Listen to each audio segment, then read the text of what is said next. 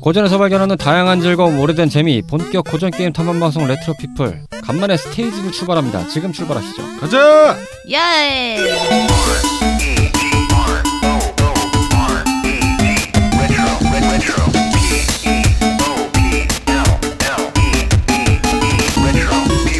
Version 2.0. 마을로 오늘도 무사히 모인 우리들의 탐험꾼 카르마 뮤미 로치 씨입니다. 안녕하세요. 안녕하세요. 네. 안녕하십니까. 녹음을 저희가 연타로 하고 있는 상황이지만 어쨌든 다들 잘 모여 있어서 다행이라는 생각이 듭니다. 아니 팀 국장님 고정 멘트도 있잖아요. 앞에 우리 오프닝 멘트 네, 하고 내가 예 막 이런 거 했잖아요. 네. 점점 다들 옮아가기 시작을 했어. 그거 덱이 그렇게 옮기신 건데 왜 그걸 굳이 또 유행이야. 좋아요. 네. 그래요. 구독하기 알람 설정 댓글도 부탁해요. 요즘에 그것도 있던데 그뭐 가입? 아 가입이요? 아 맞아 가입. 가입도 하더라고요. 그쵸 그 멤버십 같은 게 또 따로 있더라고요 구독층이 많은 분들이나 아니면 뭐 독자적으로 팬클럽 하시는- 같은 건가? 뭐 그런 것도 있고 아니면 그 가입을 해서 이제 월 거기만의 멤버십 비용을 내면 뭐 거기만의 컨텐츠를 독점적으로 볼 수 있는 게 또 따로 있고 하더라고요 음... 저는 이제 그거를 써보긴 했어요 그 KBS 그 드라마 채널인가 그 유튜브에서 네. 가입이 있더라고요 그래서 했는데 사극이 이제 1단계에서는 다 풀려 있어서 네, 그걸 한번 쫙 봤죠 그걸. 뭐 보셨어요? 뭐, 용의 눈물? 용의 왕갑이? 눈물 대조한 건 그 세 개 다 봤고요 아침? 제국의 아침도 봤고 그다음 뭐 무인시대? 불멸의 이순 무인시대는 보다 말았고 불멸의 이순신 봤었고 이제 그 라인업까지가 진짜 쩔었는데. 정도전도 다시 한번 봤고 쩔기도 쩔었지만 그만큼 길어요. 어, 얼마 전에 태조왕건을 200회 스트리밍을 아, 그거 했었거든요. 봤어요. 아 그거 진짜 간만에 보는데 어, 자고 일어나도 계속 하고 있는데 어 아직도 하네. 야 자고 일어났는데 신검이가 또 졌어. 이거 또 나오길래 야 이거- 졌어 이제 나의 천멸을 했다고 아니 옛날에는 그렇게 길게 어떻게 했지? 뭐 아무래도 근무 환경이라던가 그런 노동 조건이 그리고 한참 그만큼 다르기 그 때문에. 기본 시청률이 깔려가 있었거든요. 그러니까요. 기간 상 보니까 한 2년 가까이 했더라고요. 용의 눈물은 몇 년 했죠? 용의 눈물이 좀 짧았죠. 한 1년 10개월인가? 그게 한 150화였을 거예요. 용의 눈물이. 제가 알기로 한 왕거비가 그 다음에 좀 길었다고 봐서. 네 그렇게 됐고 태조왕건이 우리나라 사극 중에서 제일 길어요. 200화. 그거는 인기가 많아서 또 질질 끌기도 했잖아요. 네, 원래 궁예 때 이제 그게 초반에 기획이 150분가 정도로 내외로 끝내려고 했던 건데 궁예역을 맡으셨던 그 김영철 씨가 세 번인가 연장하셨다고 하더라고요. 그래서 페이가 점점 올라가서 나중에 최소정 씨와 동급으로 받으셨다고. 인기가 남다르셨죠. 아. 그때는. 뭐 다시 봐도 재밌었습니다. 어쨌든 뭐 근데 기획이 150부. 와 지금은 수신료의 가치를 어. 요즘엔 또 사극이 안 나오는데 어, 수신료의 가치를 좀 잘 좀 써주길 바랍니다. 개인적인 당부를 좀 드리면서 자 뭐 근황 토크 할 거 없이 일단은 어, 저희가 오늘은 우정국을 좀 가야 되기 때문에 바로 좀 출발해 보겠습니다. 광고 타임부터 듣고 오실까요? 목요일 저녁에 만나는 fantastic retro adventure time. 본격 고전 게임 탐험 방송 레트로 피플은 다양한 팟캐스트 앱에서 청취하실 수 있는데요. 2014년 첫 모험을 시작한 이후 많은 청탐꾼들의 성원을 힘입어 다양한 고전 게임의 세계로 여러분들과 함께하고 있습니다. 방송 소감이나 사연, 함께 탐험하고 싶은 게임이 있다면 주저하지 마시고 언제든 저희한테 알려주세요. 청탐꾼 여러분들의 다양한 이야기를 기다리고 있으니까요. 짧은 이야기, 긴 이야기 상관없이 모두 모두 환영합니다.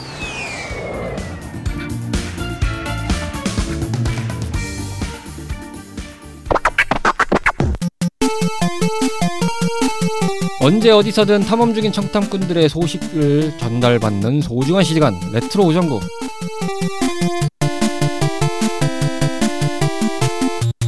레트로 피플의 3080샷 어, 코어 그리고 가장 마이다스의 손인 우리 청탐꾼분들을 반갑게 맞이하는 소중한 시간이죠. 레트로 우정국입니다. 뭐 일단은 우리에게는 언제나 청탐꾼분들은 흰상이죠. 먼저 윤주섭파님 아 오랜만에 뵙습니다. 아, 어, 닌자. 베이스볼 배트맨 편을 들으시고 남기셨던 댓글들. 아, 그 전에 먼저 그 서순으로 가장 먼저 남겨주신 게 최성맞이 특집 편이어가지고요. 아 그렇군요. 그거부터 좀 읽고 가겠습니다. 아 네. 10월 18일에 올려주셨고요. 내용을 기대하면서 선 댓글을 먼저 작성해 봅니다. 모두 잘 지내고 계시는지요? 저는 지금 훈련을 나와 있는데 17년도에 훈련을 나와서 레트로 피플에 댓글을 달았던 기억이 새록새록하네요. 아 감사합니다. 코로나 시대에 모두 힘들지만 어 근데 제가 잘못 보고 있는 거 아니죠? 이거 지금 레트로 박스라고 적혀 있는 것 같은데 음, 음, 음, 음, 음. 어허. 예, 음. 핫. 아, 뭐 그냥 뭐 예. 아무튼 뭐 레트로 피플이 힘겨움을 이겨내고 한 줄기 빛과 같은 존재이길 바라며 모두 건강하고 힘내시길 바라봅니다. 이상 충북 증평으로 나와 있는 윤주섭파입니다. 라고 남겨주셨습니다. 또 훈련을 가셨군요. 음, 아 빡세셨겠지만 근데 왜 박스죠? 네. 댓글은 감사한데 왜 박스죠? 아이 뭐 아. 그럴 수 있죠. 뭐. 헷갈릴 수도 있죠. 그렇죠 아. 헷갈리실 수도 있죠. 아, 충분히 이해합니다. 네. 아 뭐. 그나저나 그 말이 나서 그런데 레트로 박스는 언제 다시 하실런지 궁금하네요. 그러게요. 나름 재밌게 보고 있었는데 저희 저희 아니 네. 보지 못하고 듣고 있었죠. 아 그러니까 저희도 어쨌든 간간히 듣고 있었는데 저희도 어, 청취자인데 네, 저희도 청취자인데 아, 거의 뭐 같은 계보를 이렇게 이용하는 프로그램인데 아쉽습니다. 어쨌든 뭐 무사히 돌아오셨으면 하는 바람이고요. 이어서 읽어주시죠. 네, 같은 날 18일에 올려주셨고요. 닌자 베이스볼 배트맨에 올려주신 글입니다. 오락실에서 재밌게 즐겼던 닌자 베이스볼 배트맨이네요. 제가 다니던 곳은 그냥 닌자 베이스볼이라고만 써놓으셨더라고요. 키 작은 초록이하고 친구와 눈치 싸움을 했던 기억이 그러다 밀려서 파랑이, 파랑이랑 빨강이를 많이 했더랬습니다. 음, 참 재밌었던 게임이었습니다. 추억이 돋는 재미있는 레트로 게임 방송 감사합니다. 계속 다음화를 기다리며 쭉 오랫동안 방송되길 기대해 봅니다. 수고하시고 화이팅입니다. 라고 아, 남겨주셨습니다. 감사합니다. 닌자 베이스볼 편에서 이제 두 분의 어, 열혈난 투가 굉장히 그 초유의 감상 관심사, 아, 감상사죠. 그 감상 포인트가 되겠습니다. killing verse 감성사요? 아 죄송합니다. 이게 말이 좀 꼬이네요. 밥을 안 먹었더니 지금 굉장히 배에서 전쟁이 일어나고 있습니다. 어, killing verse 포인트가 거기 있지 않았나. 음, 뭐 두 분의 그런 난투전이 벌어졌던 것은 방송을 들어보시면 아실 수 있을 아것 그게 같습니다. 난투전이었나요? 이게 티키타카 아니었나요? 아뭐 난투전이라고까지 생각 잘 안 해는데. 어, 두 분은 잘 모르시겠지만은 밖에서 본 삼국지였습니다. 아, 굉장히 거대한 적격이 벌어지지 않았나 생각이 드네요. 자, 이어서 나인이치 뉴스님 잡담 특집 편을 들으시고 어, 또 거대하게 쭉 남겨주셨는데 이것 좀 나눠서 읽겠습니다. 10월 26일에 남겨주셨는데요. 1번 코로나 19로 두 명뿐이라니 안타깝죠. 네, 안타까워. 안타깝죠. 2번 코인 국장님의 보너스 스테이지 6의 취지의 빠른 설명. 음. 패스하겠습니다. 3. 스튜디오가 아니더라도 좋아요. 그 스튜디오 공간이 아닌 데서 녹음할 때는 편하긴 한데 이게 음질 때문에 개인적으로 좀 불만족스럽게 제 개인적으로 약간 스튜디오에 와야 좀 집중이 되는 느낌도 있고. 네 그런 게 있어요. 그때 오토바이 소리가 아주 시끄러웠습니다. 자동차 오토바이 소리는 아우. 그렇죠. 4. 할부 원기옥. 흐흐. 전 농장 관련해서 소소하게 네 다섯 개 정도 있네요. 음, 아. 하긴 그 농사를 짓고 계시니까 아마 그거 관련돼서 좀 여러 가지로 근데 사업용이시면 어쩔 수 없죠 그런 거는. 그렇죠. 뭐저 같은 게임용 말고. 배부른 소리입니다 저희가 네. 어쨌든 네, 잘 되시길 바라겠고요. 5. 레트로 우정국 감사. 아유 저희야말로 감사하죠. 6. 전 문방구 오락기에 대한 추억은 없네요. 음, 근데 이건 아무래도 나이대가 좀 어릴 수밖에 없죠. 그렇죠. 나이대가 어리신 분들이 기억이 있으실 테고 보통은. 좀- 저도 문방구 오락기는 기억이 있어요. 아 그래요? 아 이렇게 어필을 하시네. 아 여기서 이제 갑자기 60으로 선언을 하시는 겁니까? 댁은 그래봤자 50입니다. 이제 왜 오히려 그래요? 국장님하고 선그을 거야. 오락실 아니면은 또 이제 제일 먼저 세대는 다방 쪽이 되겠죠. 아 다방이요? 다방. 다방이면 40인데요 지금. 어 아니 지금 아니 내 말은 태초로 따지면 예 이제 문방구가 좀 후라면 가장 선두는 오락실을 제외하면 다방이지 않을까. 아닌데 그 정도면 혹시 그때 통금령 계셨습니까? 검정 고무신 아세요? 그 저기 압구정에 아직 논밭이었다는 그때 그러니까 추억으로 삼고 있는 레트로 피플을 청취하고 계십니다. 7번 리얼 구름 과자.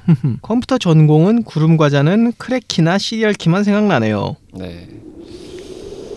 저건 아니니까 넘어가겠습니다. 저건 아니니까 8. 너튜브 때문에 추억의 게임을 엔딩 볼 수 있어서 좋아요. 한편으로는 좀 편해요. 뭐였지라고 이제 궁금할 때 뒤져오면 이게 깨야지 봐야 되는 건데 저도 몰랐던 게임이 있는데요. 네. 그 옛날 그 마블 어벤져스라고 음 있어요. 예. 그거를 유튜브로 보니까 반갑긴 하더라고요. 음, 근데 너무 길어요. 그한 40분 1시간 이렇게 되죠, 보통. 그렇죠. 그렇죠. 뭐 그때 당시에 이제 그런 플레이 타임이 있었으니까 9번 외국어의 순 우리말 제목 금속 기어 고체 환상통. 굉장히 재밌는 게임입니다. 금속 기어 고체 환상통. 금속 아, 말을 타고 아프가니스탄을 달려주면서 저격총으로 대물 저격총으로 적병들을 사살하는 재미가 있습니다. 예. 뭐 엉덩이 엉덩이 안에 신조라든지 네. 뭐 아니면은 그 기계 쓰레기 2077. 아 그렇죠. 네. 10. 환상통은 좀 무서운 겁니다. 보통은 절단된 부위가 시간이 지나면 그 감각이 점점 무뎌지고 완전히 없어집니다. 그러지 못하면 계속해서 절단 부위가 있다고 느끼기 때문에 생활이 힘들어집니다. 심하면 약물 치료를 해야 됩니다. 예, 다리가 절단되었는데 있다고 생각해서 침대 의자에서 일어나려고 하다가 넘어지는 경우가 있습니다. 아, 근데 이거를 반대로 의수나 의족을 한 때는 좀 쓰인다고도 하더라고요. 그쵸. 예, 뭐 그 금속 기호 고체 현상통에서도 나왔지만은 의수를 달고 하고 있었죠. 게임에서 그쵸. 보면은. 아 근데 갑자기 저희가 의학 정보 채널이 돼버린 느낌이에요. 근데 그 의수가 좀 만능이긴 해요. 그 왜 그쵸. 반대로도 이렇게 되잖아요. 그렇죠. 뭐 그렇게 해도 되고 이게 일단은 의수인데도 불구하고 손가락을 이렇게 자유자재로 쓸 수 있는 거다 보니까 오버 테크놀로지죠. 약간. 네. 그런 영화도 있었던 것 같은데. 뭐 영화적 상상은 뭐 좀 이제 현실적으로 거리가 멀 수도 있다고 하니까 뭐 요즘에는 실제로 좀 그 의수나 의족 기술이 굉장히 많이 발전을 해가지고 뭐 살아있는 신경 쪽에 이렇게 박아서 예, 전기로 해가지고 이거를 이제 작동시킬 수 있는 뭐 그런 것도 개발이 되고 있어서 뭐 의수를 달고 하면은 뭐 뛰는 것도 이런 것도 된다고 하더라고요 어느 정도 기술상으로는 뭐 누가 알았겠습니까? 이렇게 조그만 손전화기가 있던 어? 될 수 있다는 것도 상상만 했었는데. 그렇죠. 좀수 몸이 있죠. 좀 불편하신 분들에게 이런 기술이 좀 많이 발전된다는 건 환영할 만한 일이죠. 아 갑자기 저희가 어, 뭔가 이게 나는 뭔가 이게 의학 채널이 돼버린 느낌이라서 네 저희는 고전 게임 방송입니다. 네, 전혀 이제 오해 없으시기 바랍니다. 저희는 예, 정보가 그렇게 정확하지가 않습니다. 11번 요즘 같은 시대에 배달하신 분들 고생하시네요. 예 고생하시는 건 알겠는데요. 조금 그 튜닝이나 이런 걸 좀 안 하고 좀 달리셨으면 하는 바람은 담아봅니다. 역시 튜닝의 끝은 순정이라고. 그러니까요. 순, 순정으로 좀 달려주시면 나도 좋겠다. 순정이 있다. 갑자기? 그땐 나도 안전운전 좀 해주시고요. 네, 아, 안전운전 좀 해주시기 바라요. 13번 이번 추석이 좀 한가했죠. 여행지에 몰리다니. 12번 안 하셨습니다. 네. 아 12. 한강에서 모임 위험해요. 네.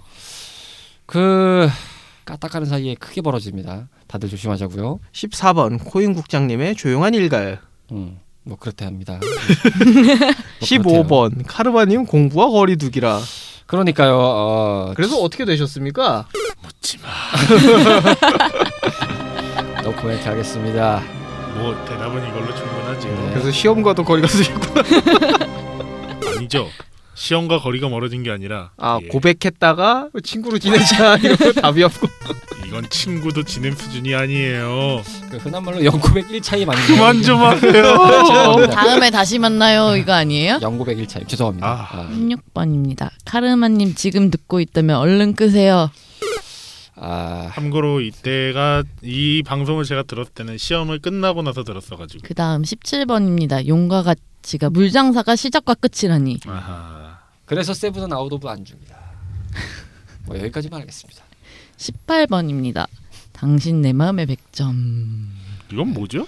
뭐예요? 왠지 카르바님 당신 내 마음 100점. 아 내가 읽은 거랑 느낌이 달랐네. 아 자꾸 지금 오늘따라 왜 자꾸 장첸이 나오려 그러지? 아 자 19번입니다. 당근 흔들러 가자. 이거 원래 처음에 그 예전에 카르마 씨가 어디 몇 회차 요 초 요즘 그나마 나왔던 방송회차에서 편집자님인가 누군가에게 당근을 흔들어 주세요 이런 식으로 얘기했던 걸로 그랬나요? 기억, 네 그랬던 거 기억하는데 어쨌든 고문 당하고 계시면 아니, 가- 근데- 당근을 흔들어 주세요. 근데 생각해 보면 어떻게 라디오에서 당근 넣는다고 볼 수 있는 것도 아닌데. 그러니까요. 당근 어, 당근 그랬나? 당근이라고 아, 뭐 있잖아요. 뭐너 나 좋아하니 당근 뭐 이런. 거. 음 듣고 계시죠? 예 그렇게 하시면 된답니다. 20번은 링크를 보내주셨어요. 유튜브 링크. 네 이거 잘 감상했습니다 21번은 아 저도 같은 50인가요? 네 거부할 수 없는 제안에 빠지셨습니다 50은 치키 치키 차가 차가. 이게 무슨 소리야? 22번 편집자님 이 자리를 빌어 감사드리고 감금당에서 편집하고 계신다면 효과음을 넣어주세요. 흐흐 하셨는데 효과음 제가 대신 넣어드리겠습니다. 빠밤. 23번입니다. 다음 편 예약이군요. 디맥 포터블 3. 이건 나오면 욕심 내려고요. 옆에서 보시고 계시기 때문에 뭐 나오면 그때 한번 보겠습니다 일단 DLC 나오는 걸로 24번입니다. 디맥을 추천하는 로치님에게 코인 국장님의 빠른 손절. 네, 손절 당했습니다만 다시 한번 이렇게 제안이 들어왔기 때문에 저도 거부할 수 없는 어, 제안에 빠졌습니다 그래서 시도하시겠다는 거죠. 뭐 아마 일단 보자 가서 보자 25번 레트로 우정국 가- 답변 감사합니다. 음. 감사합니다. 25번이 두 개네요. 그러면 이게 26번이 되겠죠? 네 태풍으로 농작물이 좀 쓰러지긴 했어요. 지지대가 좀 세워서 정리했어요. 음, 많이 좀 거셌죠. 그래도 별 문제 없이 좀 복구가 잘 되셨으면 하는 바람입니다. 27번이 되네요. 이슈가 터질 때 빨리 방송 날짜를 잡아야죠. 뭐 저희가 한 이걸로 대충 한 2주 우려먹은 것 같습니다 지금 네. 어, 10월 달에 한 번 하고 지난주에 한 번 우려먹었죠 와, 네. 요 정도면은 이제 좀 있으면 사고 날라올 것 같은데 이제 건덕지는 다 건져먹은 것 같으니까 더 이상 안 하겠습니다 자, 28번입니다. 차세대 게임기 이슈 전 일단 엑스박스 시리즈 X가 기대됩니다. 음, 음. 저도 같습니다 일단 X가 좀 더 기대가 됩니다 29번 3080 이슈는 가격이 어마 너무 하더군요. 네 라고. 너무합니다 메탈 슬러그 3도 안 돌아가는 그런 어마무시한. 그런 그래픽 카드를 뭐 하라고 굳이 그런 비싼 가격에 제값을 주고 사나 레트로 게임으로서는 아, 굉장히 쓸데없는 그래픽 카드가 아닌가 싶어요 그래서 그 SNK 미니라고 있잖아요. 네. 그거 하시는 게 낫지 않나? 그러니까 어, 3080 따위는 어, 별로 이렇게 레트로계에서는 주목할 만한 게임 어, 그래픽 카드가 아니다라는 것까지 말씀드리겠습니다. 30번 GT GTA 5 추가 컨텐츠가 어마무시하더군요. 6는 아마 차세대기 중간쯤 나올 것 같아요. 어, 좀 공개를 했으면 좋겠습니다. 10년이 좀 넘었거든요. 얼추 보면 이제 GTA 5가 나온지. 근데 이제 벌써 그렇게 됐어요? 아, 그럼요. 10년은 아직 안 됐을 거 2013년이니까요, 그게. 그- 근데 얼추 이제 10년이 다 돼가는 상황이니까. 근데 네. 이제 예전에 차세대 기기에서 3에서 4 넘어갈 때랑 4에서 5 넘어갈 때 비교하면 대충 그 정도 기간이면 못해도 세 작품 정도가 나왔어요. 그쵸. 근데 지금은 하나 갖다가 계속 무슨 에디션, 에디션, 업그레이드 에디션, 뭔 에디션, 뭐 에디션 이렇게만 나오니까 정말 뽕을 뽑대로 뽑아먹는 느낌밖에 안 들거든요. GTA 5는 보는 재미도 좀 쏠쏠하잖아요. 잘 맞는 건 인정하겠는데 너무 우렸다 이거죠. 근데 이해는 합니다. 매출이 너무 세면은 이게 반대로 차, 그 뭐냐 후속작 내면 괜히 매출에 금갈 수 있어서 뭐 그것도 일리는 있죠. 예. 어쨌든 잘 만드는 거, 잘 만든 거 잘 아직도 돈이 벌어지고 있으면 유지보수 잘해도 되는 건데 근데 이거는 기다리면 기다리는 만큼 약간 그 기대도도 같이 올라가잖아요. 그러니까요. 5가 그렇게 잘 나왔는데 6는 얼마나 잘 내려고? 그러니까 말이죠. 이렇게 될 텐데. 자 다음 거 읽어드릴게요. MSO SK 협업 좋아요. 지금 방송 들으실 기준에서 아마 발매가 됐을 텐데 이거는 정책을 좀 지켜봐야 될 것 같습니다. 일단 어, 준비된 상황에서의 정책은 아주 좋습니다. 굉장히 메리트가 있는 제안이라서 꽤 유저수를 늘릴 수 있지 않을까라는 생각을 좀 해봅니다. 음, 그 다음 거는 한글화는 SK의 립 서비스일 수도. 음, 뭐 그럴 수도 있는데요. 그렇다고 하기에는 너무 크게 아나운싱을 해놔서 아마 최소한 어, 마이크로소프트가 이 의견은 듣는 척이라도 해야 되지 않을까라는 생각이 좀 들긴 합니다. 일단은 게다가 아시아 국가에선 유일하게 이제 지정한 그 협력 사업체가 SK텔레콤이기 때문에 좀 지켜볼 만한 필요는 있다고 생각을 합니다. 33번이 되겠네요. 헤일로 인피니트가 그렇게 망인가요? 뭐 일단 기대를 많이 하셨던 분들 입장에서는 굉장히 실망을 많이 하셨다고 합니다. 게다가 뭐 차세대기 그래픽이 겨우 그따위냐라고 욕을 바가지로 먹고 개발 기간이 대충 한 5년 이상이었다고 들었는데 왜냐하면 헤일로 팬들이 기대했던 기대치는 약간 거의 그 수준이거든. 못해도 젤다 야숨, 뭐 갓 오브 워, 음, 레드데드 리뎀션 2, 이 정도 급 나왔으면 하는 바람이었는데 지금 그게 무참히 깨진 거죠 어떻게 보면. 뭐 일단 얼마 전에 이제 최고 이제 개발 책임자인지 모르겠습니다만 헬- 헤일로 이제 개발자로 오랜 동안 있던 분이 자리에서 물러난 것까지 했는데 뭐 그래도 반응은 좀 싸늘합니다. 이 정도였으면 이거는 면피성이다라는 뭐 의견도 있던 거 보니까 뭐 잘 만들겠다고는 하지만 어떻게 나올지는 좀 봐야 될 것 같습니다. 일단은 이 거대 프랜차이즈를 존폐를 가르는 상황이 돼버릴 수도 있다는 생각이 좀 듭니다. 이거 마지막 거는 저번 편 국장님이 하셨던 말씀이랑 비슷한데요. 액박 하위호환은 어마무시하고 플스 5는 많이 아쉬워요. 음. 플스 5는 일단 독점작이 어떻게 나올지 좀 봐야 될 것 같습니다. 음. 우선은 그렇고 이제 컨텐츠 위주가 어떤 식으로 재편이 될지가 좀 관건인 것 같습니다. 어쨌든 컨텐츠의 시대가 됐기 때문에 요즘 시대에 와서는 이제 그 뭐냐 게임의 질뿐만이 아니라 어떻게 보면 트렌드를 어떻게 타냐도 좀 중요하다 보니까 음, 그 게임사들의 포지션을 어떻게 잡느냐가 되게 중요해지겠죠. 그렇습니다. 자 그리고 이어서 나머지는 제가 쭉 빠르게 읽어드리겠습니다. 먼저 플스5 크기 분해 영상에서 보고 2사짤로 합성한 거 보니 빵 터졌네요. 뭐 플스5가 워낙 그 처음에 기기 공개했을 때 이걸 좀 바가지로 먹은 성향이 있기 때문에 근데 그래도 나름 그 커버 케이스라고 하죠. 커버 케이스를 custom할 수 있는 부분에 여지는 좀 많이 남겨뒀기 때문에 이번에는 전 세대보다는 좀 그래도 이쁘게 나오지 않을까 생각을 합니다. 물론 뭐 엑스박스는 나름 한정판으로 좀 이쁘게 나오는 게 있어서 그걸 좀 벤치마킹했다는 거는 부정할 수 없을 것 같습니다. 엑시엑 1대1 도면은 진짜 유부남 친화적인 것 유부남들 소리 질러라고 하셨습니다. 음. 유부남이 사는 법. 네, 잘 안 걸리고 평화로운 가정생활 이어가시길 바라겠습니다. 듣고 계신 어, 저희 청탐꾼 유, 어, 유부남들 무사하셨으면 좋겠다는 생각이 듭니다. 별도로 드릴 말씀이 없네요. 독점 싸움에 과연 승자가 누가 될까요? 그건 뻔하죠. Coming soon. 닌텐도예요? 아, 아. 이렇게 정리해 주신다. 답변 나왔네요. 네, 닌텐도랍니다. 소문에는 MS가 백지 수표를 들고 갔다고 하던데 자금력이 어마무시하네요.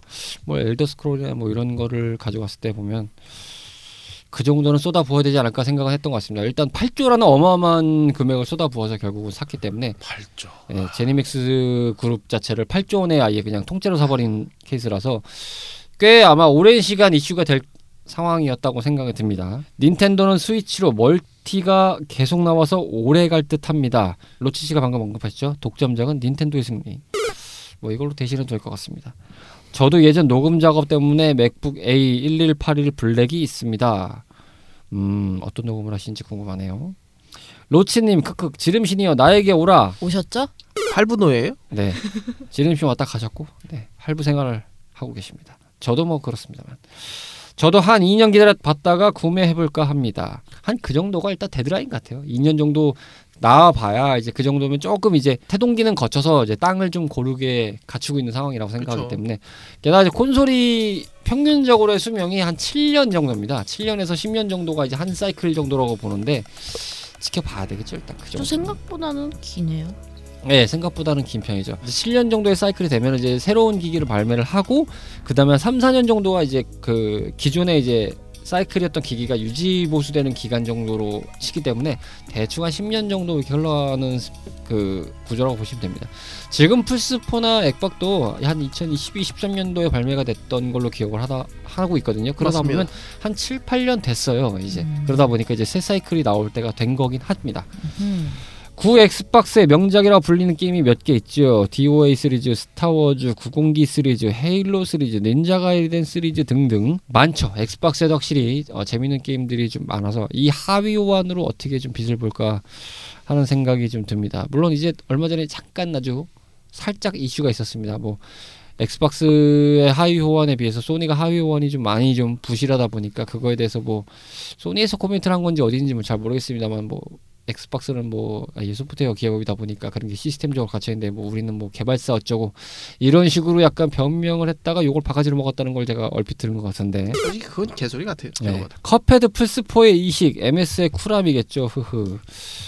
의외긴 했습니다. 아, 플스4로는 안 나올 줄 알았는데 음, first party는 아니지만 그래도 이 IP에 대한 권한을 MS 가 갖고 있다고 알고 있는데 아, 물론 이제 컵헤드 회사가 MDHR인가요? 그 회사가 갖고 있지만 유통에 관련된 건 아마 MS에서 개발비를 많이 대서 그렇게 이제 계약 관계가 있는 것 같은데 뭐 open mind가 좀 있는 것 같습니다. 어쨌든 뭐 그런 생각이 좀 들고 뭐 그렇게 따지면 예전에 뭐 지금은 어떻게 되는지 모르지만 퀀틱 드림 같은 경우도 뭐 그 디트로이트 비컴 휴먼이었나요? 그것도 처음에 이제 독점으로 나왔다가 이제 나중에 이제 그게 어떻게 라이센스가 풀린지 어떻게 되는지 모르겠습니다만 이제 나중에 스팀으로 출시가 됐죠. 요즘에는 이제 거의 그 플스 게임들도 약간 그 독점 게임도 기간 한정으로 가고 있더라고요. 물론 그 기간이 꽤 길긴 한데요. 음, 매출 기준에서 보면 나쁘지 않은 전략 같습니다. 일단은 할 만큼은 다 뽑고 나올 만큼 다 뽑은 상태에서 이제 내놓으면 나름 그래도 뭐 매출에도 타격도 없고 네. 팔린 건 다 팔렸고 또 추가 수익도 노릴 수 있으니까 MS 전략을 봐서 조금은 차용하는 게 있는 것 같다는 생각이 듭니다.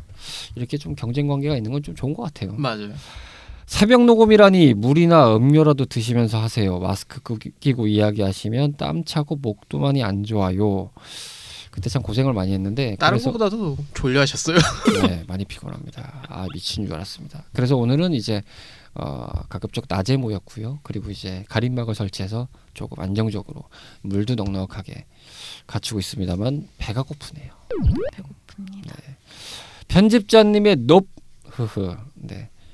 어, 뭔가 의사 표현을 이렇게 강렬하게 될 줄 몰랐는데 뭐 그렇다고 합니다. 마무리 잘하시고 건강에 유의하세요라고 남겨주셨습니다.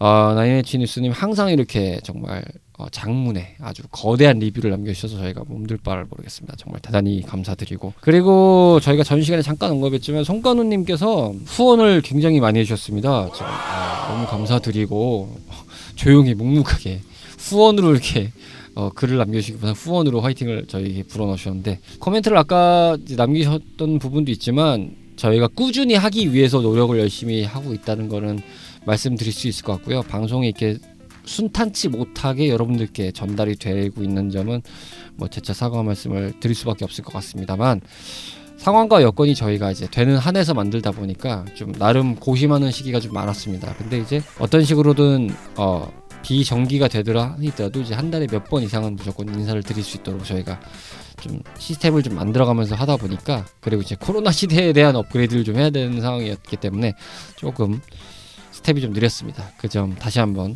깊은 양해 부탁드리겠습니다. 레트로 우정국이었습니다.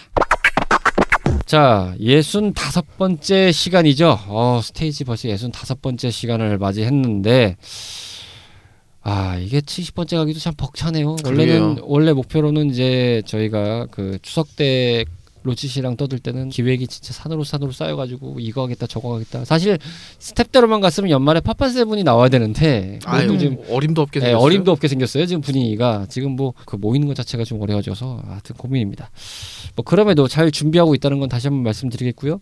오늘 스- 스테이지의 주인공 게임은 원래 저희가 카르마 씨랑 제가 광복절 특집으로 했던 기억이 납니다. 그때 잠깐 소개를 해드렸는데 아, 이 게임이 서비스 종료가 된다는 공지가 떴기 때문에 좀 아쉬운 마음을 담아서 오늘은 본편으로 빼서 다시 한번 소개를 해드리겠습니다. 포트리스 2입니다. PC 업계의 그 태동기에 굉장히 이정표를 남겼던 하나의 게임인데 오늘 이 게임을 좀 얘기를 해보고 가겠습니다. 간단한 게임 소개부터 듣고 오겠습니다. 레트로 피플에서 탐험해볼 오늘의 스테이지의 주인공인 포트리스2는 1999년 10월 1일 출시된 작품으로 CCR에서 제작 및 서비스를 진행했으며 2015년 이후로는 코스모스 엔터테인먼트에서 운영 서비스 권리를 이양받아 유통 중에 있는 게임입니다. MUG 게임 형태로 제작되었던 1편의 틀을 일정 부분 유지하면서 각기 다른 매력과 귀여움을 담아낸 탱크들과 특성, 아이템들의 조합으로 구사되는 여러 전략들을 통해 PC방이라는 새로운 트렌드와 결합되면서 단숨에 국민 게임 반열에 오르게 된 게임으로 턴제 형태의 게임에서 주는 긴장감과 전략이 통했을 때의 쾌감을 선사해주는 재미가 가득했던 턴제 슈팅 장르이며 현재는 보편적인 사업 형태 중 하나인 PC방 유료화 전략 또한 본 작품으로부터 출발된 기념비적인 비즈니스 모델이기도 합니다.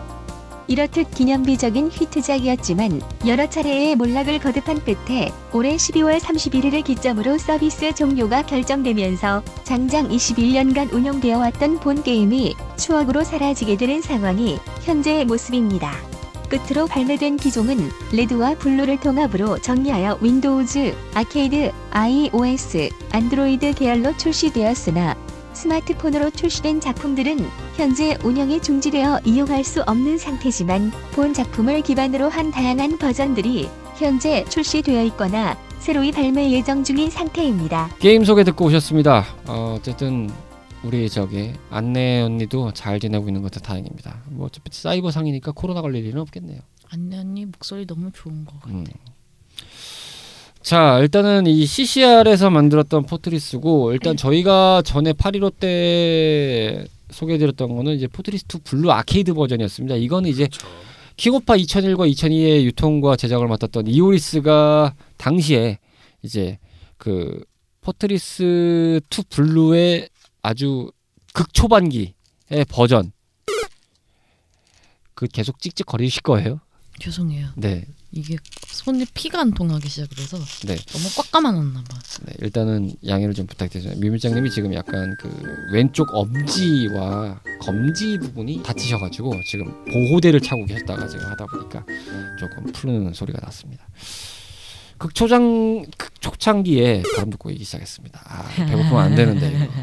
포트리스 2 블루 극초창기에 있던 버전을 기반으로 이제 아케이드로 역이식을 해서 만들었던 버전이었는데 어, 오늘 일단 PC 버전까지 한정해서 같이 한번 얘기를 해보겠습니다.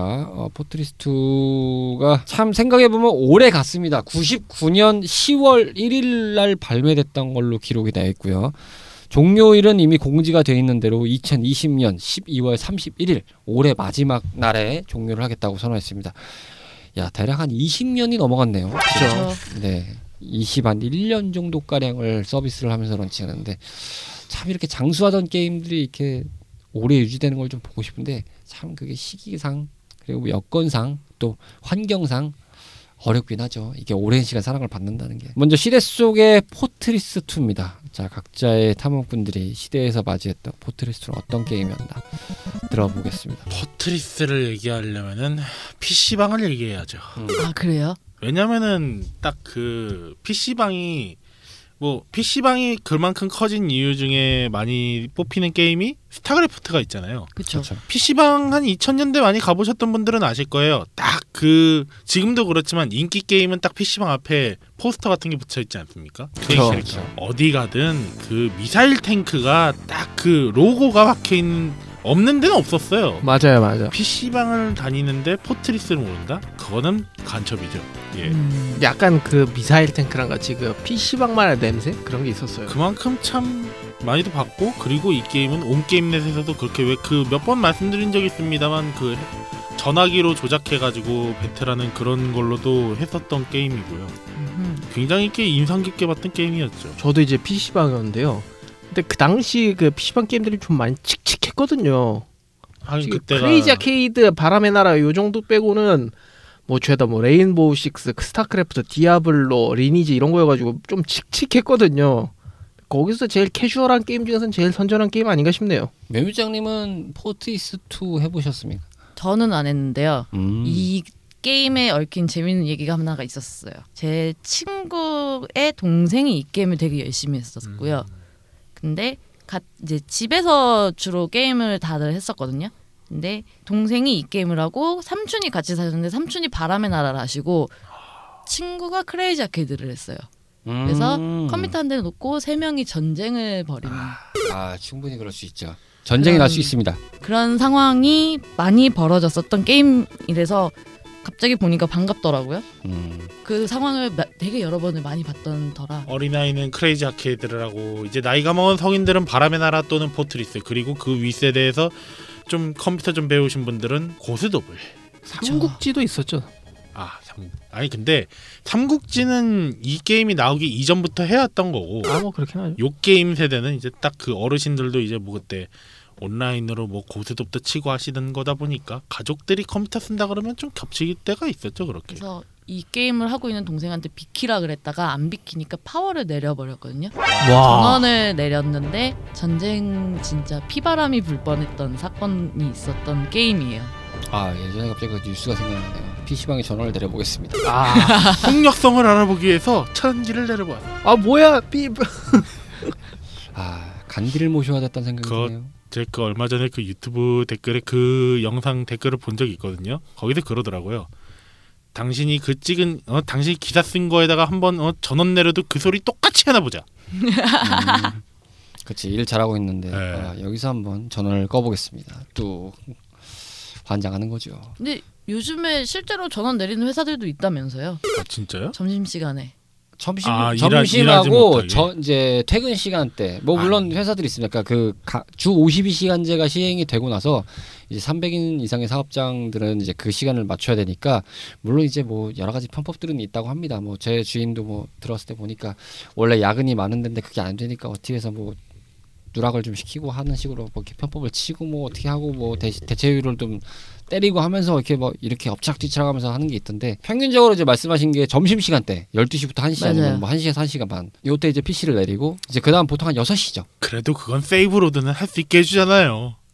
아 뭐 메시지는 뜬다고 네. 합니다. 이제 뭐 몇 분 후 전원이 꺼집니다. 몇 분 후 전원이 꺼집니다. 이런 게 나오고 솔직히- 예고는 하고 하네요. 네. 직장인들은 그때 파워 내려준다 그러면 nice 아니에요? 아니 그래도 이제 메시지가 뜨니까 저장은 알아서 하라 이거죠. 아, 이제 그때 PC방 사건은 어우 마치 아 내가 이제 아, 개, 아주 개고생해가지고 저 뭐야 그 뭐지? 파판 seven 딱 이제 아 그래 마지막 보스 이제 다 왔어. 디스크 2 이제 그냥 세이브도 안 하고 끝을 봐야지 이랬는데 딱 끝판에 가가지고 딱 이제 그 어디야 딱 비공정에서 어 그 주인 아그아그 티파랑 딱 이, 거기서 갑자기 화면이 나가가지고 디스크 3를 못 하고 2부터 처음부터 한다 그러면 누가 욕 안 하겠습니까? 막타만 치면 되는데 아 이제 딱 그거 보고 디스크 3를 가야 되는데 거기서 차단기를 내려가지고 그러면 또 다시 디스크 1 때 데이터밖에 없으니까 처음부터 다시 해야 되잖아요. 해야.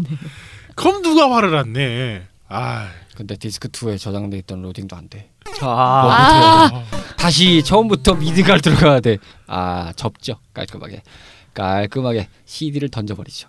꺼져 이러면서 저도 PC방에서 처음 접했고요. 뭐 요즘에는 PC방 갈 일이 없죠. 워낙 이제 코로나 사태도 있고 뭐 이제 앞서 말씀드린 대로 그때 당시에는 이 PC라는 전자기기가 흔한 기기는 아니었잖아요. 그 고가에 속했던. 많이 뭐. 지금도 비싼 건 비싼 거지만 이게 대중적인 기기는 아니었어요. 그러다 보니까 뭐 PC방에서 한다는 게 저는 이제 뭐 밤샘을 이제 그때 당시에 하러 가면은 뭐 이제 그냥 온라인 서핑이나 그때 당시에 들어보셨던 분들은 아시겠고 뭐 나인의 칠수님도 언급했을 텐데 뭐 넵튠이나 뭐 소리바다라든지 뭐 이런 것들 등등 이제 MP3 다운받아서 소리바다 오랜만에 듣네. 뭐 이렇게 듣고 옛, 요 옛날엔 유튜브가 아니었잖아요. UCC라고 했었죠. 아 UCC 예. 참 오랜만에 듣는 이야기예요. 팟캐스트의 옛날 버전은 윈앰프 방송 아니었어요? 그렇죠 윈앰프 라이브 방송 뭐 이런 거 있었죠 예, 세이캐스트 이런 거 지금도 맞아요. 있긴 합니다만 뭐 그런 거 이제 하면서 듣고 있었는데 PC방을 갔을 때 그나마 게임을 제가 했던 거는 스타 정도였습니다 스타를 그쵸. 그나마 좀 했고 에, 스타는 어려워도 쇼미더머니라는 아주 기가 막힌 키가 있기 때문에 operation CWAL도 있고요 black sheep wall도 있고요. 그렇죠 black sheep wall도 있습니다 그 세 개만 하면 나이 나는데. 그 세 개만 하면은 정말 모든 것을 청통일할 수 있는 이제 상대방 입장에서는 뭐가 이렇게 잘못된 것이냐 하면서 말을 말할 수 있는 그런 상황이었는데 그걸 하는 와중에 어느 순간 옆에 모니터들을 보고 주변에서 하다 보니까 굉장히 귀염귀염 아기자기한 이렇게 코가 대포같이 달린 애들이 막 이렇게 뿅뿅 쏘고 있는 콩알탄을 쏘고 있는 느낌이 들어서 저게 뭔가 하고 봤는데 나름 재밌어 보여서 해보셨어요? 예, 몇 번 해봤죠. 게다가 이제 그 이제 아는 형님네가 아지트였어요. 그러니까 주말에 이제 어머님과 아버님이 그 낚시를 자주 다니셔가지고 아. 집이 비어요. 그래서 이제 아지트가 자연스럽게 된 거죠. 그때 당시 그 형님에게 PC가 있어가지고 거기서 이제 돌아가면서 게임을 했는데 보통 이제 제일 많이 돌린 게 미르의 전설, 그리고 아. 디아블로 2, 그리고 포트리스, 그리고 스타 이렇게 네 종류. 근데 그 시대 번외적으로 레인보우 6 이런 거 있었습니다. 그 시대에 그 정도면 많이 불량스럽긴 했네요. 네. 그 시대에는 많이 불량스러웠죠. 디아블로가 불, 불량스러웠네요. 아 그렇습니까? 조금 나사 빠지게 살았습니다 제가. 아, 디아블로로 악마 때려잡으면서 어, 레인보우로 총 마구 갈기면서 어, 스타크래프트로 lurker를 쏴주면서 어, 포트리스로 콩알탄을 쏴 제끼면서 제가 살았습니다. 어, 그렇게 하다 보니까 자연스럽게 포트리스는 접했고 그, 근데 그러고 이제 조금 마냥 하지만 어느 정도 좀 하는 방법을 좀 알고 있던 상태에서 오락실에 갔더니 포트리스가 있네요. 어 이거 뭐야? 이러면서 어, 어, 떻게 비슷한가? 이거 뭐 타임제 게임인가? 처음에 그 생각을 했죠. 타임제 음. 게임인가? 근데 그러게 너무 인터페이스도 아케이드에 맞게 바뀌어 있고 어 이거 좀 새로운데 하면서 했는데 신선하게 했습니다. 그렇게 해서 이제 포트리스를 조금 했던 경험은 있고 이후에는 사실은 좀 손은 덜 갔죠. 워낙 그 이후에는 뭐 아시다시피 다양한 게임들도 나왔고 예, 뭐 여러 가지 게임들도 있다 보니까 한편으로는 포트리스가 너무 일찍 나왔다는 생각도 들어요.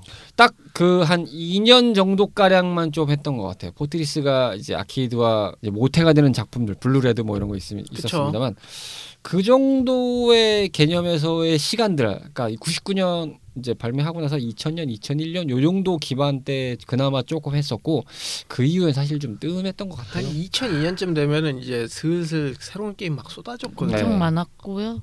전 이게 월드컵을 했죠. 모바일이 한참 성했을 때, 그러니까 앵그리버드라는 게임이 나왔 을 때 만약 에 비슷하게 나왔으면 어땠을까라는 생각이 좀 들더라고요. 아, 음. 되게 앵그리버드가 게임성 간단하고 맞아요. 예. 뭐 그렇지 않아도 지금 이제 포트리스가 모바일로도 많이 나오고 있는 상태이기도 하고요. 좀 찾아보니까 이게 이제 서비스 종료 이후에 스팀용 버전인 뭐 뭐였더라 이름이 V2인가? 포트리스 V2인가?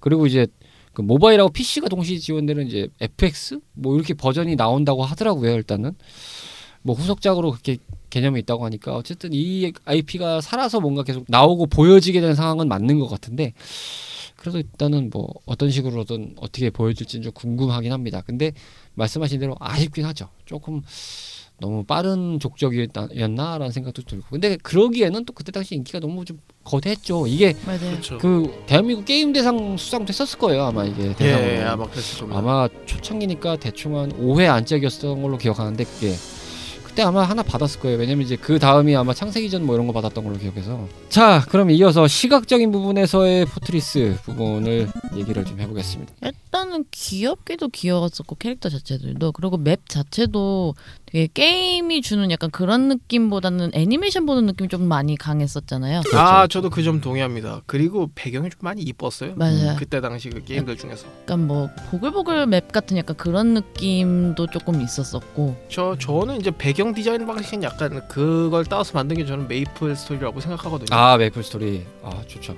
대충 그렇게 봅니다 저는. 저는 오히려 배경 디자인은 좀 캐릭터들이랑 다르게 좀 그, 어, 사진을 본다는 느낌이 좀 더 강했었거든요. 아, 사진이요. 네, 그 아. 대표적인 예시로 하나 들면은 얼음맵 같은 경우에 그 얼음 구사 같은 게 좀 어, 좀 뭐라 해야 될까?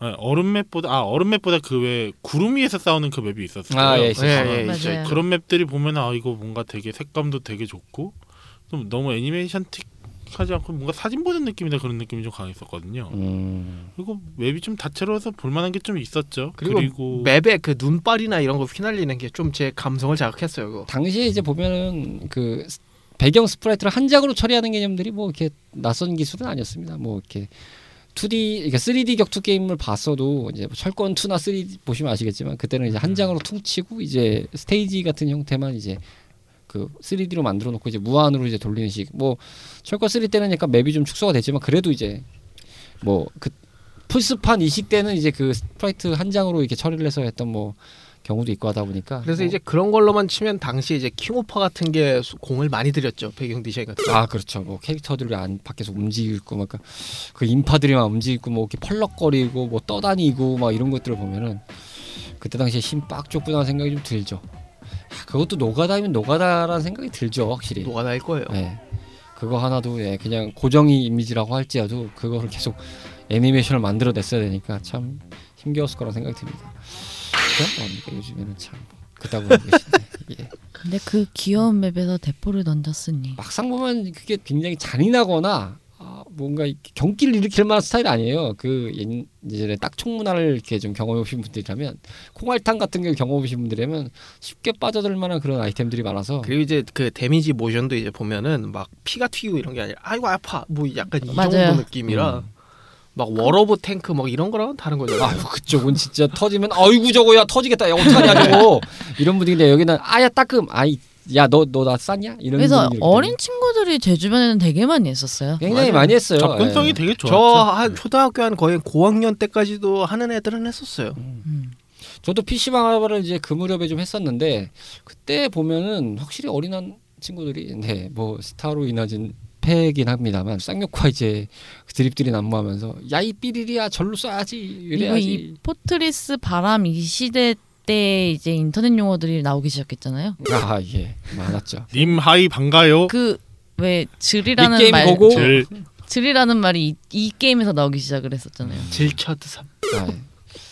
그리고 이제 그 이게 이제 발매됐을 때가 이제 전후 시점이 딱 그 밀레니엄을 맞이하는 맞죠. 시대이기 때문에 인터넷 거의 태동기였죠. 네, 태동기였죠. 그러다 보니까 뭐 거의 뭐 분위기가 가요계만 봐도 뭐 설마 했던 네가 나를 떠나버렸다고 이정현 씨가 부채 들고 열심히 노래를 하셨고 어, 어, 어, 어. 매트릭스 나와서 막 지금 총 피하고 다니고 막 이런 거 보면 2000년으로 넘어가면은 컴퓨터 다 멈춘다 그랬잖아요. 아, 예, 그 밀, 뭣도 있었죠. 네, 밀레니엄 뭐 0과 1밖에 인식 못하는데 네. 그 2가 뭐냐. 나면은 응. 저 학교 다닐 때 실제로 그 뭐냐 컴퓨터 수업이 있는데 13일에 금요일일 때 컴퓨터 수업 안 했거든요. 아 진, 아 바이러스 때문에. 네. 그렇죠. 트럭 이목마가 창궐한다더니 어쩌고 저쩌고 막 이러면서 그렇긴 합니다만 참 약간 그런 미신 같은 걸 좀 믿는 시대가 있죠. 이게 우리의 옷이에요. 이런 걸 해야 된다고요. 괜히 그 3080 같은 거에다가 메탈 슬러그도 돌아가지 않는 그런 구닥다리 같은 그래픽 카드 얘기를 해봤자 뭐 하냐 이거죠. 자 이어서 게임적인 부분 넘어가세요. 게임적인 면에서 바라본 포트리스를 얘기를 해보겠습니다. 포트리스 일단 아이템 을 장착해서 그 능력치를 활용할 수 있다 이 부분과 이제 등장 탱크 자체도 어느 정도 밸런스들이 유지가 되고 나름의 그런 능력 그 특수기들이 좀 발동이 되는 것도 있고 일단 디자인도 예뻤고 음. 그러다 보니까 많이 여러 가지가 있었는데 주로 고르신 탱크가 뭐였나요? 저 같은 경우에는 제일 좋아했던 게 미사일 탱크 아니면 캐롯 탱크거든요. 발음을 잘하셔야 돼요. 캐논인지 캐롯인지 또 두 개가 캐논 제가 말씀드리는 거. 캐논. 캐논이 그 그냥 대포고요. 캐- 저는 캐논을 많이 썼던 것 같아요. 그냥 그 일반형 가장 기본이라고 그러니까 어떻게 보면 basical한 느낌을 주잖아요. 뭐 스트리트 파이터 류나 버파의 아키라나 아, 킹오파의 교 같은 느낌을 주는. 그러니까 캐논은 좀 중세 쪽에 가는 막 그런 진짜 포탄을 막 네. 쓰는 그런 캐리비안 해적에서 나오는 그런 포탄을 쓰는 거고 캐롯은 좀 이제 현대판 탱크. 딱 그 World of Tank 뭐 이런 네. 거 보면 나오는 그런 거고요. 그렇죠. 현세대냐 중세대냐 네. 이런 느낌을 주죠. 근데 거기에 더 붙여서 미래지향형 탱크들도 또 있어요. 아, 그게 맞아요. 이제 미사일 탱크 이런 거고요. 맞아요. 뭐 레이저 삥 쏘는 것도 있고. 네, 세크윈드도 있었고. 근데 저는 이제 PC방 앞에서 미사일 탱크부터 보고 시작했다 보니까 전 미사일 탱크를 제일 좋아했어요. 그러니까 저도 확실히 그 일반적인 그 캐논 미사일 네. 탱크를 많이 썼거든요. 가장 중심적이고. 근데 이제 그런 것들의 문제가 뭐냐면 이게 잘 쓰면 되게 좋은데 못 쓰면 또 못 써요. 근데 이 게임이 워낙에 그 고인물과 신입의 차이가 좀 세긴 했어요. 저 이미 한 2001년 정도에 이제 그 포트리스 처음 해봤는데 이미 그때도 이미 꽤 고였거든요. 그렇죠. 굉장히 그렇죠. 저 새끼는 각도기 갖다 쏘나? 막 이런 생각이 들 정도로. 저는 뭘 이렇게 그거 쏴? 너무 신기했어. 나 이거 어. 각을 잘 재야 되는. 저는 그게. 한 대도 못 맞췄는데 저는 어. 계속 맞고 그냥 죽는 거예요. 그러니까 그래서 나는 왜 땅이 꺼지냐? 여기 무슨 싱크홀 터졌냐? 뭐 이런 생각이 들 그래서 정도로. 몇 판 하다 말았거든요. 전 그때 화나서 접었습니다. 이거 그리고 재밌었던 게 뭐냐 포를 쏘면은 그 포탄이라 그래야 돼요 그 그거를 따라서 화면이 날아가잖아요 맞아요. 그런 장면들도 되게 재밌었던 그것 같아요 포탄도 아이템이 많아요. 무슨 뭐 딱공식으로 이렇게 뭐 나는 것도 있고 뭐 약간 뭐 파파방 터지는 애들도 있었던 거 같고 예, 그러니까 뭐 스틸레이처럼 이렇게 좀 많이 틀렸다 아예 보니까요. 쏟아지는 탄도 있고 음. 여러 가지가 있다 보니까 또 탄 얘기하니까 근데 그 탱크마다 틀린 탄도 있지만 아이템으로 해가지고 특수 탄들도 꽤 있었거든요. 그러니까 그 맞아요. 특수탄들을 또 잘 쓰는 것도 노하우였어요. 화면이 뒤집히거나 아니면 이동 불가부터 해가지고 여러 가지 있었죠. 근데 그 국장님이 좀 아쉬울 만한 얘기를 해- 해드리자면 그 애니메이션 포트리스에서는 그 주인공 3인방에 말씀하시던 캐논이 탈락했어요. 음. 오히려 그게 악당으로 나왔던 걸로 기억해요. 아니 악당 아니에요. 이제 주인공 동료로 있는 그 소 형태의 그 기사로 나왔거든요. 소요? 그래요? 예. 그러니까 캐논이 이렇게 뻥 뚫려 있는 형태잖아요. 여기 이제 뿔이 접혔다가 이렇게 펴지는 형식이거든요. 변신하면. 제가 그거에 대해서 말씀드리면 딱히 아쉽지가 않습니다.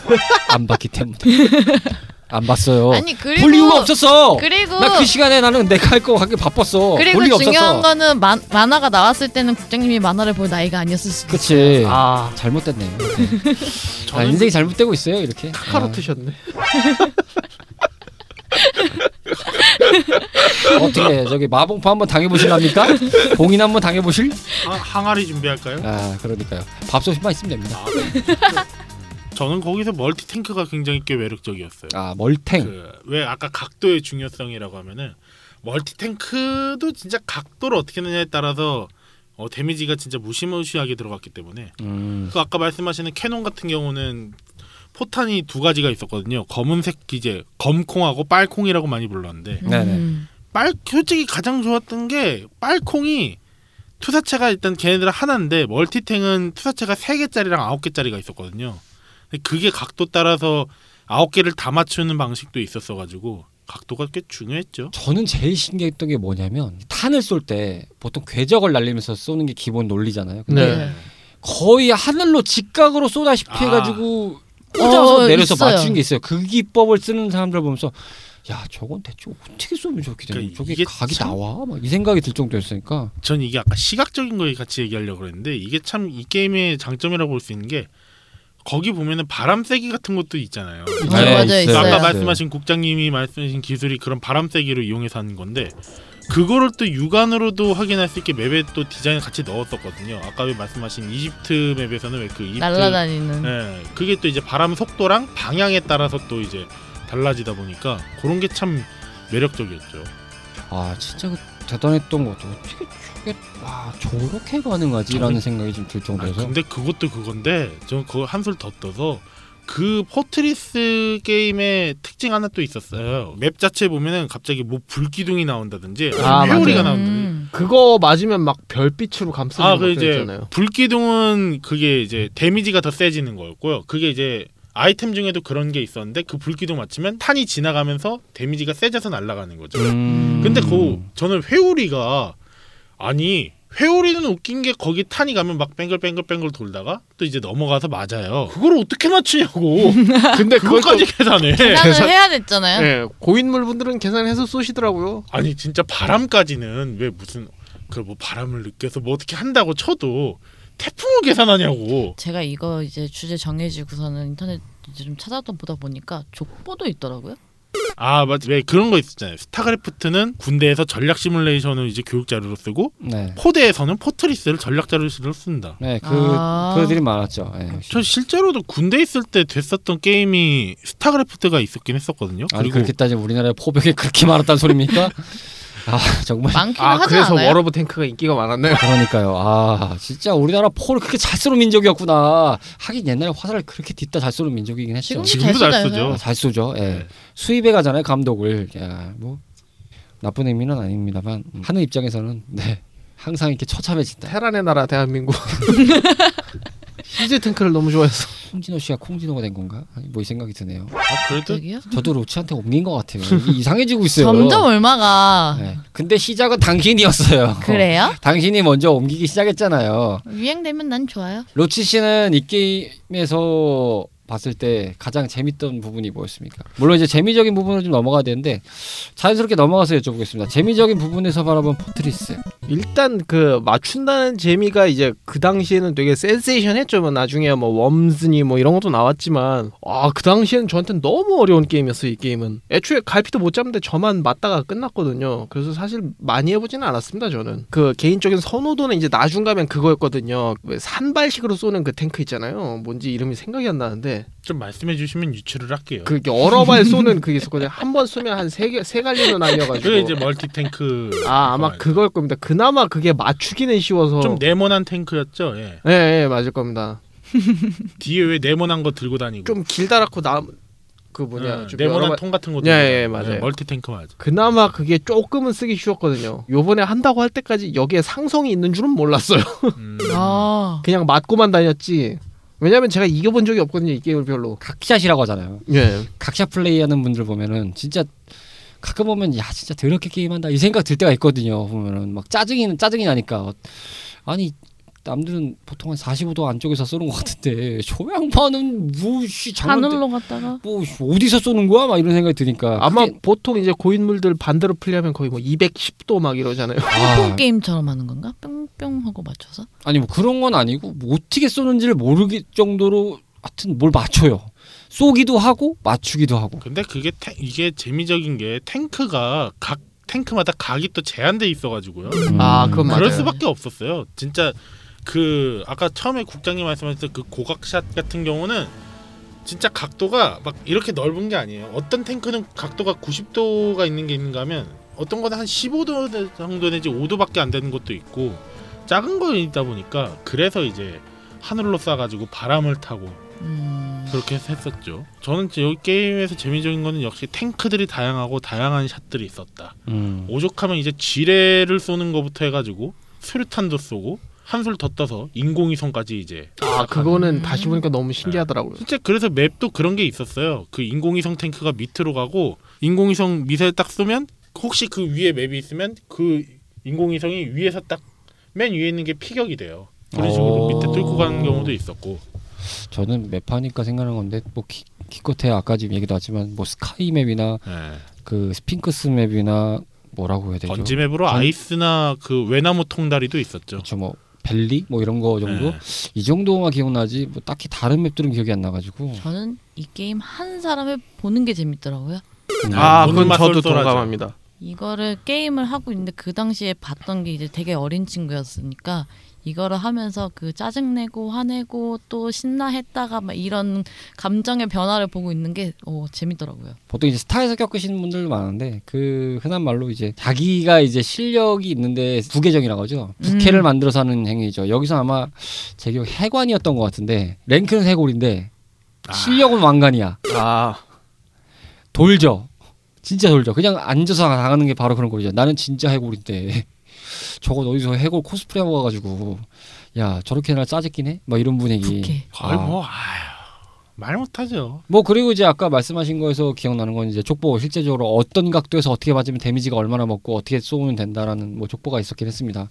당시에 이제 게임들이 족보라는 게 살짝 있었긴 했어요. 그런 부분에서 보면. 스타도 족보 있지 않았었어요? 아, 뭐 없진 않죠. 뭐 이제 build가 네, 많이 build가 있잖아요. 뭐 어떻게 해서 음. 이런 식으로 가서 어떻게 tech를 타야 된다 뭐 이런 거가 좀 있었긴 했죠. 어떻게 보면 포트리스 하셨던 분들이 제 생각에 팡야로 가지 않았을까 이런 생각도 어 맞아 나도 그 생각 좀 했어요. 끝판왕이잖아요. 어떻게 보면 아 팡야도 그렇죠. 골프 게임이고 하고 혼자 하는 그것도 거긴. 바람도 느껴야 저 되고 바람의 파워에 또 각도 있고 그 다음에 비거리 같은 것도 있고 하니까. 그렇죠. 예, 타수를 줄여야 되는 거는 동일하잖아요. 어쨌든 결론은 아마 좀 더 heavy하게 가면 World of Tank도 있지 않을까. 워럽탱이 생각보다 많이들 하시대요. 그거 좀 그 유부남 분들한테 인기 많습니다. 예. 게다가 그게 콘솔로도 나오, 나오는 거 보고 아 저게 인기가 많긴 하구나라는 생각을 한번 했어요. 해봐봐요 국장님. 저한테는 별로 딱히 와닿지는 않습니다. 이제 뭐지? 한편으로는 거긴 military 덕후 분들이랑 좀 더 고증을 더 넣고 싶었던 분들이 가지 않으셨을까? 그렇죠, 충분히. 그렇죠. 좀 더 현실. 거기는 진짜 현실적인 게 등, 등장하니까 막 어... 뭐 실제 탱크 이런 느낌으로 나오니까. 저는 사이버펑크 같은 저사양 게임만 할 거라. 음, 거의 플래시 게임이죠 그 정도는. 그러니까요. DOS 게임 아닌 게 어딥니까? 그러니까요. 페르시아 왕자? reference가 있는 방송을 하시는 분이 reference를 무시하고 그 그거는 저 말고 그 뭐냐 엔비디아 그 젠슨 황 회장님한테 따져 주시고요. 그 요즘에 별명이 황 회장이 아니라 황발놈이 되셨더라고요.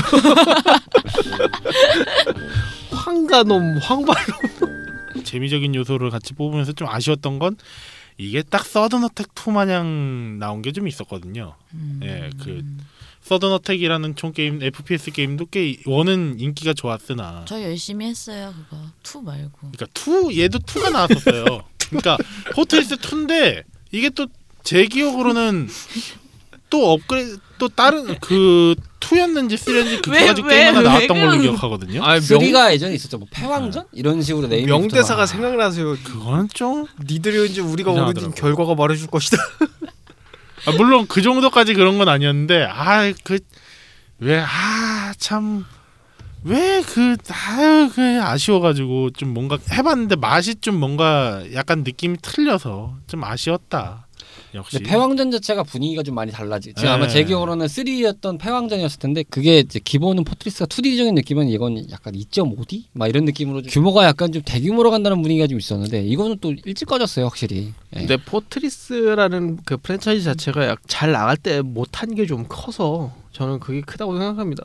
유, 그러니까 잘 만들어서 흥행을 시키는 것도 중요하지만 유지 보수를 하는 것도 굉장히 중요하거든요. 네. 이 게임이 이제 올해 종료가 되는 상황이긴 하지만 two 베이스에서 말씀을 드렸을 때 이미 이제 개발 기준에서 손을 놓은 지가 좀 오래된 상태라 어떻게 보면 좀 오래 버텼다라는 생각도 들기도 해요 한편으로는 만약이라는 역사는 없습니다만 그랬다면 어땠을까라는 좀 생각을 더 해보게 되는 게임이 아닌가 싶습니다. 언급됐던 대로 이후에 이제 모바일이나 PC가 연동되는 버전인 FX라든지 이제 스팀판 V2로 발매가 된다고 하니까 어, 좀 아쉬웠던 분들은 그것으로 남아 조금 마음을 달래 보시면 어떨까 싶기도 하고 저도 뭐 FX라는 게임이 이제 모바일로 나온다고 하- 했으니까 뭐 기회가 도전? 되는 대로 한번 예? 도전이요? 뭐 생각나면 해볼 수 있겠죠. 근데 뭐 자주 할 자신은 없습니다. 저는 이제 사실 smart device로 게임을 잘하는 편은 아니라서 음. 예전엔 좀 했다가 이제는 그닥 이걸 왜 해야 되지라는 생각도 들고 저도 폰 게임은 좀 이상한 거밖에 안 해요. 네.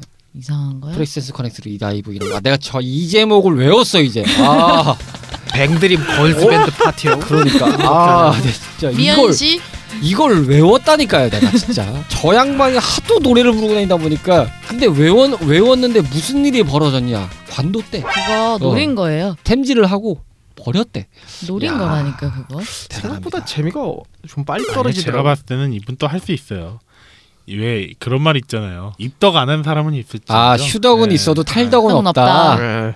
아, 딱 이분은 가능해. 그러니까 충분히 가능 분명 또 하다가 시간이 적적하게 뭔가 나오면은 아 할 거 없네 뭐라도 해야 될까 아 뭐 뭐라도 봐야 된다 아, 안 되네 어 보니까 핸드폰에 그게 있었네 하면서 또 그게 분명히 다운 받을 거예요. 근데 제 취향이 좀 많이 open world 해가지고 아, 좀 안 맞긴 하더라고요. 이게 어쩔 수 없이 음. 좀 시간도 많이 들여야 되고 돈도 많이 들여야 돼서 그래도 강제 종료하는 것보다 낫잖아. 그렇지 아 그건 그렇죠. 그 새로운 IP나 기존 IP를 유지하는 것 자체가 쉽지는 않다는 생각을 한편으로는 이제 이 Fortress 2 상황을 보면서 더 느끼는 게 이 개발했던 CC CCR이라는 회사 보면 꽤 나름 이름이 알려질 만한 게임들이 많았어요. 보면 뭐 Fortress 시리즈도 있고 RF Online 이것도 여기서 만든 거였고 아 그거 저도 해봤었어요. 예, 여러 가지가 있었는데 참 잘 만들고 운영했었는데 또 실패한 것도 많다 보니까 또 운도 안 따라줬다. 그러니까 선택과 집중이 좀 안 됐던 느낌이랄까? 그러니까 물 들어올 때 노를 저으려고 노력을 해봤는데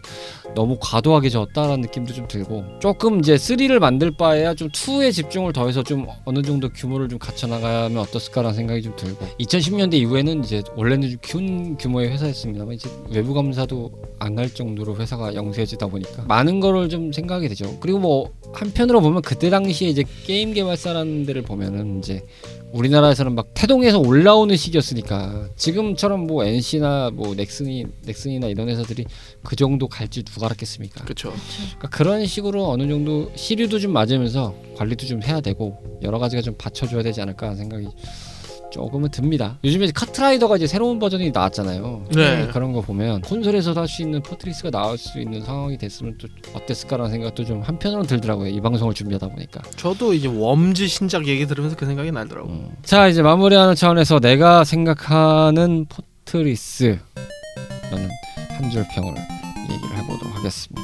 각도의 예술이다. 음 각도의 예술 배경이 너무 이뻤다. 배경 킹왕짱 네. 일단 생각 좀 해볼게요.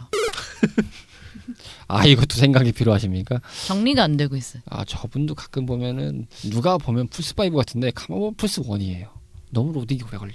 저에게 Fortress 2는 해관들의 작태가 굉장히 짜증이 났으나 그럼에도 쏘는 맛이 있었다. 콩알탄 같은 거죠. 그거 이제 뭐 위험해서 요즘에는 잘안 쓰긴 합니다만 콩알탄 같은 느낌을 게임으로 한다? 라는 생각이 좀 들었어요, 사실. 은 음. 나이가 들긴 들었던 거죠. 음, 잘못된 거죠. 제가 굉장히 잘못했습니다. 자 생각이 좀 아직도 더 걸리시나요? 아니요 끝났어요. 네 묘밀장님께 Fortress란 보는 재미. 그래요. 보는 재미가 있다 합니다. 그래서 요약하자면 각도의 중요성과 배경이 킹왕짱이며 동시에 보는 재미가 있던 어, 해관들의 작태가 난무했던 작품. 오늘 소개해드렸던 Fortress입니다. Retro People이었습니다. 자 오늘 65번째 스테이지를 맞이해봤습니다. 오늘 어떠셨나요? 그래도 다들 좀 어느 정도 알고 있는 게임이어서 그런지 아 재밌었습니다. 그나마 다행이라는 생각이 듭니다. 사실 늘어놓고 좀 더 얘기하고 싶었는데 음. 시간이 그렇게 막 적당하진 않네요. 녹음을 할 때마다 수월한 편은 아니어서 네, 음. 빡빡하네요. 네, 빡빡한 아마 스케줄이다 또 보니까 편집자분이 또 당근을 흔드시지 않을까. 어려운 건 나만 시키지라고 하실 거예요. 갈굼 당하는 건 저의 몫입니다. 묘밀장님 오랜만에 복귀하셨는데 소감 좀 부탁드립니다. 간만에 나오니까 재밌지요. 네, 지난번과 똑같은 데다 똑같은 답변. 간만에 나오니까 재밌네요. 간만에 얘기하니까 좋네요. 혼잣말 하다가 사람들하고 얘기하면 얼마나 재밌는지 알아요, 국장님? 재밌죠. 당연히 재밌죠. 재밌을 수밖에 없죠. 뭔가 이게 소통이 된다는 느낌인데. 근데 시- 요즘에 분위기가 혼잣말을 많이 하시는 분들이 있다고 하는데 그게 뭐 어떤 분들이 보기에는 아유 저게 무슨 추태야 이럴 수도 있는데 실제가 그렇잖아요. 아니 국장님도 아시겠지만 전 원래도 혼잣말이 되게 많은 편인데 자꾸 이제 device들과의 대화를 하기 시작을 하다 보니까 음, 저도 그래요. 요즘에는 귀찮아지니까 에어팟이나 이런 걸 끼고 있다거나 아니면 부르면 답을 해주니까 맞아요. 물론 이제 얘가 잘 못 알아먹을 때가 있습니다. 이상한 거에 대답을 하고 어, 지니는 잘 알아듣더라고요. 아 저기 KT 거요. 네. 어, 아 혹시 걘좀 잘 알아들어요. 러치 씨는 어떠셨나요? 아 좋았습니다. 근데 전 아까도 말씀드렸다시피 더 까놓고 얘기하고 싶은 게 많았는데 뭘 까고 싶으셨습니까? 뭘 까고 싶었던 거예요? 말- 그냥 PC방 얘기부터 이런 거 저런 거 다 하고 싶었는데 그런 거 하기엔 시간이 없네요. 네 나온 김에 살짝 마무, 마무리 차원에서 잠깐 해주시죠. 그럼. 근데 저는 아직도 그 PC방 냄새랑 그 미사일 탱크 그림이 되게 좀 설레게 하는 그게 있었어요. 어. 저한테 나름 되게 로망인 게임이었거든요. 물론 가면은 쳐맞으니까 하긴 싫었지만 막상 틀면 근데 그럼에도 이제 PC방 앞에 그 왜 판넬 같은 걸로 이게 아. 반겨주고 이런 그런 로망이 있었거든요. 근데 한 워크 3랑 이제 서든 유행하고 나서부터는 그런 게 좀 없어지다 보니까 솔직히 좀 아쉬운 감이 없잖아 있죠. 더 히트 아니, 히트도 오히려 못했고. 워크 3로 가게 되면은 더 걔네들이 반기지 않았나요? 예, 이제 다른 애들 시작했죠. 뭐 파오캐니, 뭐 카오스, 뭐 이런 거 하다 보니까 아 맞아요. 겟앰프드 이런 거 나오면서 더 힘들어졌죠 포트리스한테는. 음. 2000년 이후였으니까 그런 상황이 벌어진 게 크레이지 아케이드를 말씀드린 상황이었지만은 그건 2001년이었고 그러니까 그 2000년 이후부터 이 포트리스의 성공을 보면서 비스무리하게 캐주얼로 선회를 해서 제작을 했던 많은 게임들이 있기 때문에 아마도 유지하기는 좀 어렵지 않았나. 선구자적인 역할을 한 거는 충분히 이제 가치 있는 게임이었는데 그 이후에 유지를 못해서 아까 이제 말씀드린 대로 잘 안 됐다. 카르마 씨 오늘 많이 피곤하실까 봅니다. 제가 지금 밤낮이 좀 이상하게 바뀌어가지고 음, 아, 보통 이 시간에 자고 있습니다. 네 대단하다. 녹음 마치시고 얼른 가서 주무시길 바랍니다 아니요 또 이거 지금 제대로 잡혀야 돼서 네. 아우, 잘 버티시길 바라겠습니다. 운동이라도 꾸준히 하시는 게 좋을 것 같습니다. 간만에 또 스테이지로 인사를 드렸는데 말이 잘 안 풀렸는지 어버버거리고 있었습니다. 음, 잘못됐죠. 계속 잘못되고 있습니다. 지금 분위기가. 드릴 수 있는 말은 한결 같습니다. 건강 잘 챙기시고요. 제때에 맞춰서 제때가 아니라면 어쨌든 드실 수 있는 때 무조건 꼭 챙겨 드셨으면 좋겠습니다. 건강한 게 최고입니다. 요즘 시대는. 게다가 겨울이기 때문에 감기인지 독감인지 코로나인지 뭔지 모르는 것이 올 수도 있는 상황이 큽니다. 잘 정리하고 12월을 맞이하셨으면 좋겠다는 생각이 듭니다. 자 오늘 레트로피플은 여기까지고요. 저희는 다음 스테이지에서 여러분들을 기다리고 있겠습니다. 감사합니다. 감사합니다. 봬요. 감사합니다. 방송 재밌게 잘 들으셨습니까?